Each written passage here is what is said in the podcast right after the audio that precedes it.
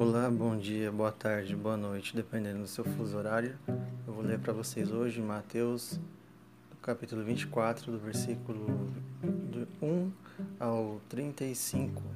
Depois tem a segunda parte. E quando Jesus ia saindo do templo, aproximaram-se dele os seus discípulos para lhe mostrarem a estrutura do templo. Jesus, porém, lhes disse: Não vedes tudo isto?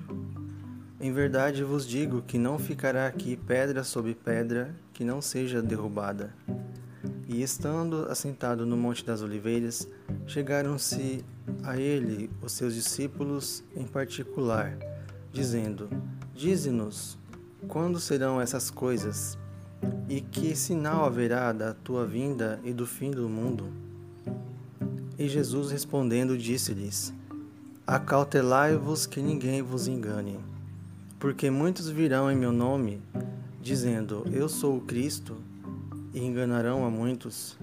E ouvireis de guerras e de rumores de guerras. Olhai, não vos assusteis, porque é mister que isso tudo aconteça, mas ainda não é o fim. Por, porquanto se levantará nação contra nação, e reino contra reino, e haverá fomes, e pestes, e terremotos, em vários lugares, mas todas estas coisas são o princípio de dores. Então vos hão de entregar para serdes atormentados e matar-vos-ão. E sereis odiados de todas as nações por causa do meu nome.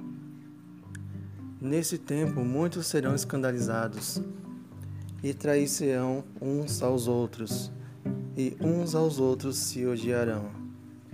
E surgirão muitos falsos profetas e enganarão a muitos. E por se multiplicar a iniquidade, o amor de muitos esfriará.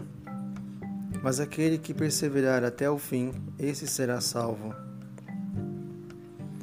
E este evangelho do reino será pregado em todo o mundo, em testemunho a todas as nações e então virá o fim. Quando, pois, virdes que a abominação da desolação, de que falou o profeta Daniel, está no lugar santo, quem lê entenda. Repetindo, quando, pois, virdes que a abominação da desolação, de que o profeta, de que falou o profeta Daniel, está no lugar santo, quem lê, entenda. Então os que estiverem na Judéia fujam para os montes, e quem estiver sobre o telhado não desça a tirar alguma coisa de sua casa. E quem estiver no campo não volte atrás a buscar as suas vestes. Mas ai das grávidas e das que amamentarem naqueles dias, e orai para que a vossa fuga não aconteça no inverno nem no sábado porque haverá então grande aflição, como nunca houve desde o princípio do mundo até agora, nem tampouco há de haver. E se aqueles dias não fossem abreviados, nenhuma carne se salvaria, mas por causa dos escolhidos serão abreviados aqueles dias.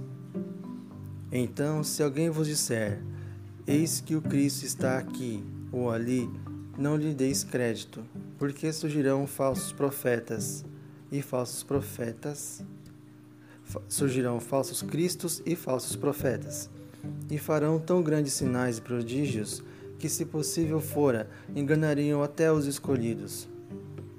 Eis que eu vos tenho predito.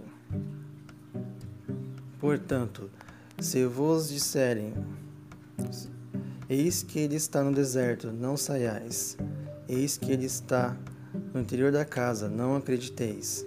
Porque assim como o relâmpago sai do Oriente e se mostra até ao Ocidente, assim será também a vinda do Filho do Homem. Pois onde estiver o cadáver, aí se ajuntarão as águias.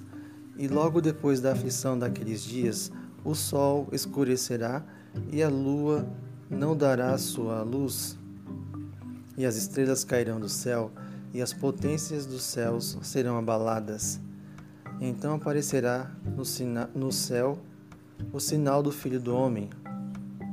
e todas as tribos da terra se lamentarão, e verão o Filho do Homem vindo sobre as nuvens do céu com poder e grande glória.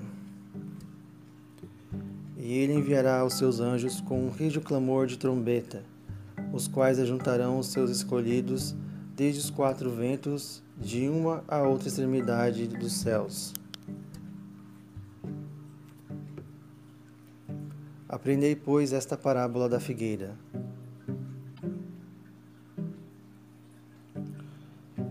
Quando já os seus ramos se, tor se tornam tenros e brotam folhas, sabeis que está próximo o verão. Igualmente, quando virdes todas estas coisas, sabei que ele está próximo às portas. Em verdade vos digo que não passará esta geração sem que todas estas coisas aconteçam.